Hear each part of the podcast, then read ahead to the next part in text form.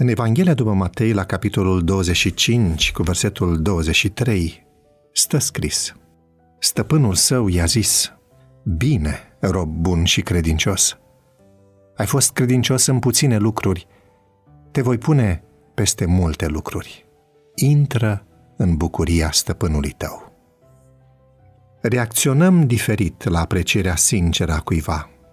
Sunt unii care primesc politicos și bucuros complimentele cuiva, alții care le cer dacă nu le primesc, iar alții care cred că este ceva de-a dreptul păcătos să le audă.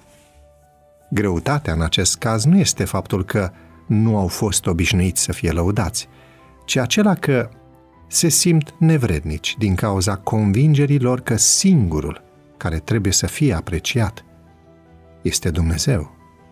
Mulți subestimează puterea aprecierii, dar ea poate să ne facă să ne simțim bine, prețuiți, iubiți și tot ea poate să schimbe atmosfera unui cămin din iad în rai. Adevărul este că micile gesturi de apreciere ne plac și ne influențează. Ne sperie?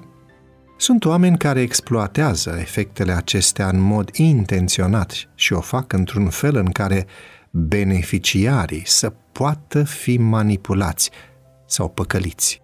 Aprecierea poate fi o capcană atunci când alimentează orgoliul cuiva. Cazul Evei, al fariseilor descriși în predica de pe munte, sau chiar al lui Lucifer, ilustrează foarte bine ce se întâmplă atunci când tânjim după aprecierile altora și doar ele sunt motivația primară a acțiunilor noastre.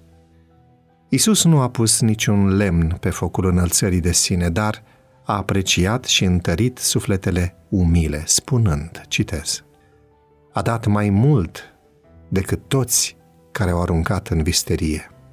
Sau, nici în Israel nu am găsit o credință așa de mare. Sau, iată cu adevărat un israelit în care nu este vicleșug, etc.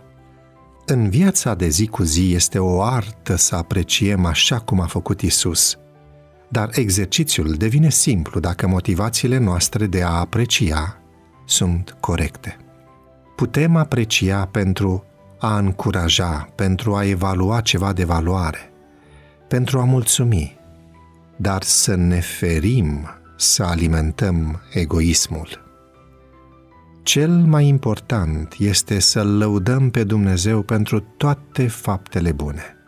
De exemplu, îl laud pe Dumnezeu pentru ce a realizat prin mine sau în mine. În pilda talanților, bunii spravnici nu au cerut nicio răsplată. Și totuși, Isus, în dragostea sa, i-a apreciat de parcă toate meritele ar fi fost ale lor, spunând, Bine, rob bun și credincios. thank you